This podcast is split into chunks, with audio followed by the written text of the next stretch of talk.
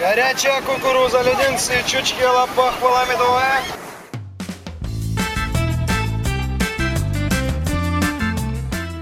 Привет, дорогие слушатели! У микрофона Рустем Халилов, и это подкаст «Крымский разговор». Как всегда, в этом подкасте мы рассматриваем главные новости Крыма последних дней. Все самое важное в комментариях спикеров, которые знают толк в событиях на полуострове. Напоминаем, «Крымский разговор» можно найти в любом удобном для вас сервисе, например, в Apple и Google Podcasts а также в SoundCloud.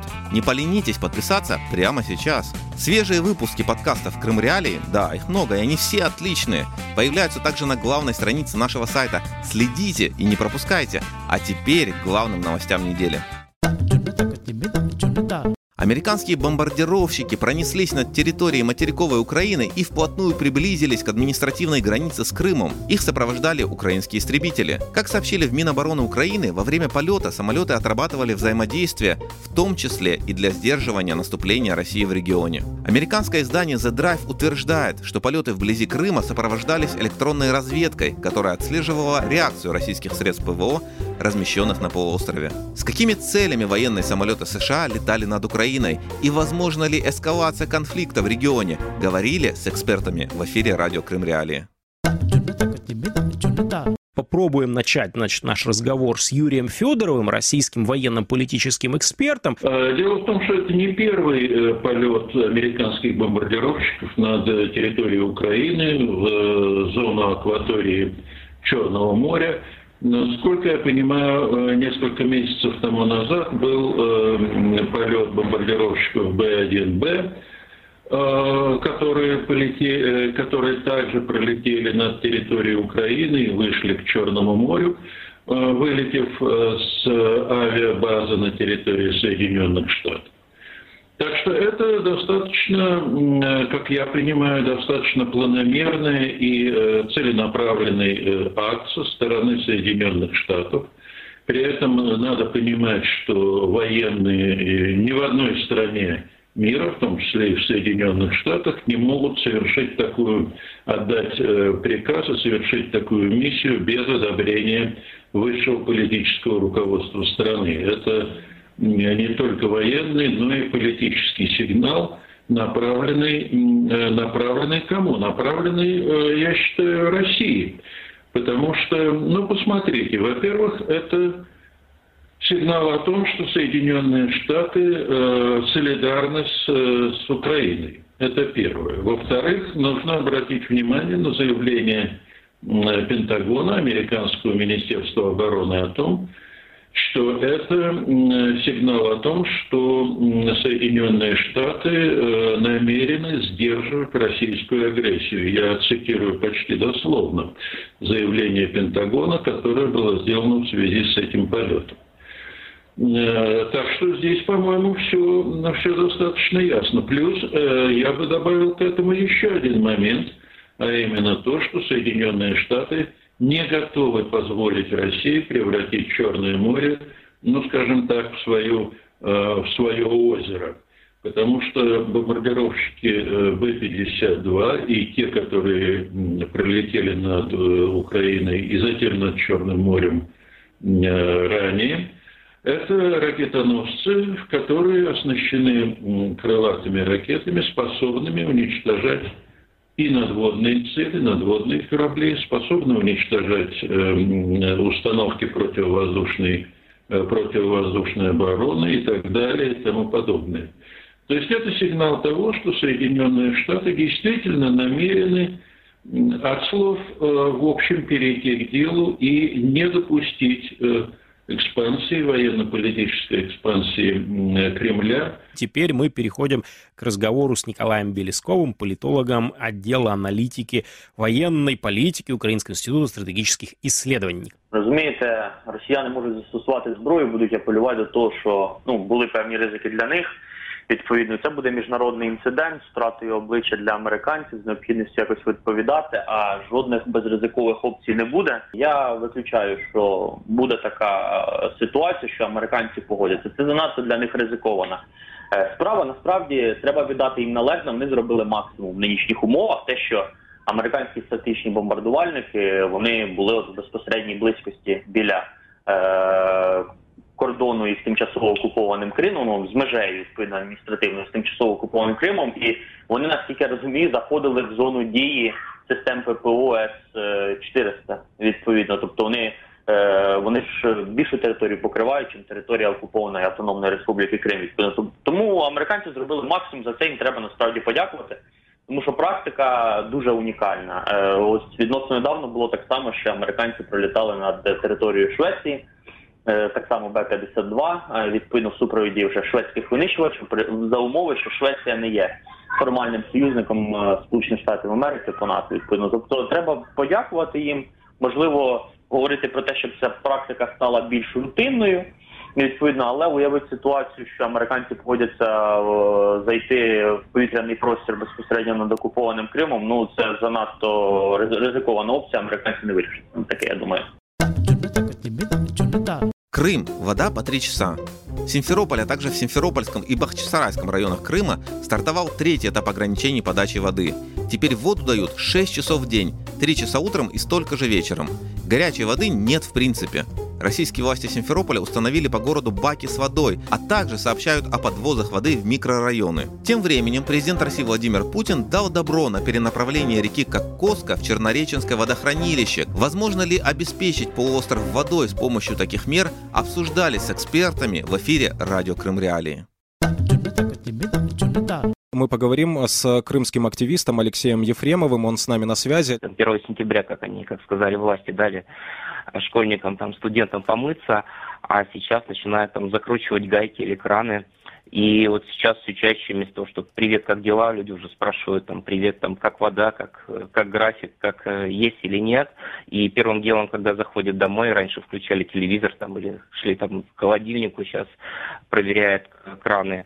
И, э, ну, что я могу сказать? Вот я пообщался с ребятами, они говорят, что, ну, наши люди привыкают ко всему, понятно, что графики не соблюдаются, что власти оправдываются, что им нужно время их как-то отточить, что откорректировать. Э, Вода ужасная, люди в соцсетях делятся, там, что они там подолгу сливают э, вот ржавчину или там соду, что у них течет, и в итоге получается такой себе экономия по-крымски, то есть больше сливаешь, э, чем э, ну, действительно качественная вода поступает.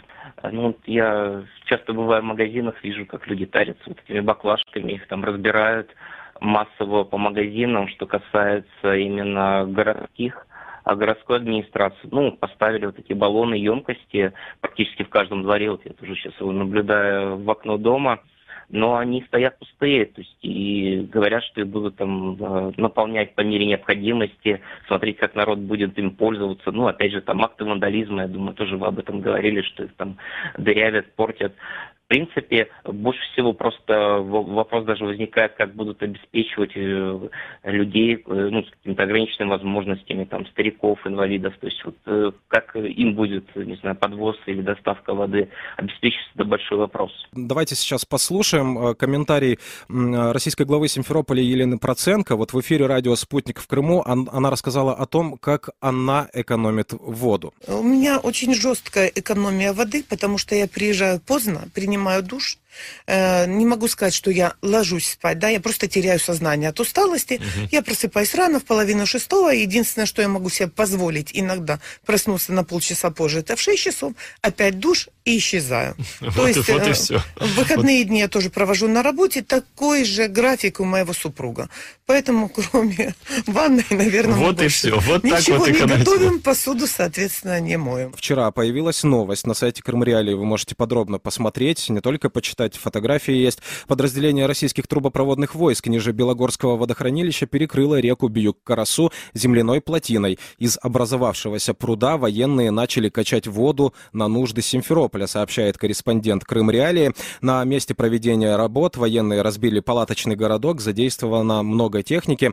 Река Биюк-Карасу ниже вот этой земляной насыпи, э, которую э, насыпали военные, осталась практически без воды. Эту ситуацию мы обсудим э, с Маргаритой Литвиненко, крымским экологом. Она с нами на связи. Маргарита, доброе утро. То, что происходит сейчас в Биюк-Карасу, это в стиле э, российской власти, и это очередная тактическая ошибка, которая опять-таки приведет к огромным стратегическим последствиям, негативным, конечно же. Потому что с начала своего присутствия здесь э, они сделали уже очень много и ошибок, и они накапливаются, эти ошибки, как снежные комы. Соответственно, возникают последствия. Если э, сейчас перекрыли Биюк-Карасу, то ниже, ну я уже молчу о том, что жители будут страдать и будут, конечно же, возмущаться. На это власти вряд ли будут обращать внимание, будут успокаивать и что-то там привозить в бочках пластиковых для жителей. Но будет э, еще и умирать и постепенно заболачиваться местности, которые находятся ниже этой речки, и умирать вот эти вот экосистемы или преобразовываться эти, перерождаться экосистемы, которые там находятся. Ну, это очередная ошибка власти. В случае с рекой Кокоска последствия могут быть аналогичными? Последствия могут быть аналогичными, может быть, в меньшей степени, потому что там планируется из Кокоски 15 миллионов, по-моему, они собираются кубов э, забирать, то, соответственно, воды будет меньше, будет заболачивание, будет изменение санитарно-эпидемиологического состояния, будут изменения уровня жизни, будут, э, естественно, изменения экосистем, которые находятся ниже реки Кокоски, и все равно это не выход. Это лихорадочное движение, это, это жесты отчаянных, когда утопающий хватается за ту соломинку, которая ему попадется под руки, но эта соломинка его не спасет. Они э, лучше бы э, вот эти вот трубопроводные войска делали другую работу. Они бы лучше бы заменяли трубы, э, потому что решение Путина о том, что выделить деньги, например, на э, переброску э, части стока Кокоски в Севастополь, да, это его решение, и за него, наверное, когда-то, может быть, придется, может быть, не придется отвечать. Много решений, за которые нужно отвечать, уже принято. Но дело в том, что 60% воды, даже если будут перебрасываться эти воды из Кокоски в Севастополь, 60% воды практически теряется в ржавых, дырявых трубах старых. И если бы эти трубопроводные войска переложили, помогли переложить трубы, то это было бы для Севастополя, для водоснабжения гораздо больше пользы, чем просто забирать воду. Но это в стиле местных властей. Просто взять и отобрать. Украинский Черномор-нефтегаз, воссозданный на материке, впервые за последние 7 лет пробурил новую скважину. Компании сообщили, что таким образом она наращивает объемы добычи газа на стрелковом месторождении в Геническом районе Херсонской области. Дело в том, что в 2014 году Россия захватила практически все активы Черномор-нефтегаза, включая две буровые платформы в Черном море южнее Одессы. Стрелковое месторождение в итоге осталось под контролем Украины, однако технологические особенности снабжения Геническа предполагали закачку газа реверсом с территории аннексированного полуострова. Теперь украинский Черноморнефтегаз надеется окончательно устранить эту зависимость. Какие экономические показатели воссозданного на материке Черноморнефтегаза и как Россия добывает газ на украинских месторождениях? Обо всем этом говорили с экспертами в эфире радио Крым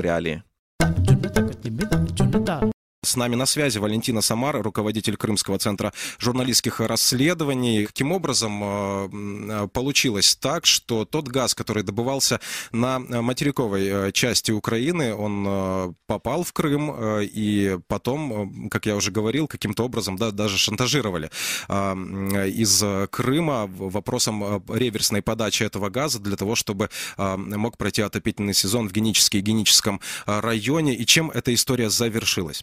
Стрелкову, они вошли, по сути, уже на плечах э, российских военных, которые десантировались из вертолетов 15 э, марта, э, за день до так называемого референдума. Они высадились в селе Стрелковом, немножко промахнулись, а, потому что а, «Газпром», как называют местные жители, газовый промысел Черноморнефтегаза, он был ближе к Крыму, к э, админгранице с Крымом. Они высадились уже в селе. Потом они возвращались, поэтому их сразу увидели местные жители, когда они там прятались э, в маслиновой посадке. Контроль над «Газпромом» и Стрелковым русские держали до декабря 2014 года. Э, тогда уже были какие-то договоренности между руководством Украины и России, и российские военные тогда ушли за админ, э, границу на Чунгаре.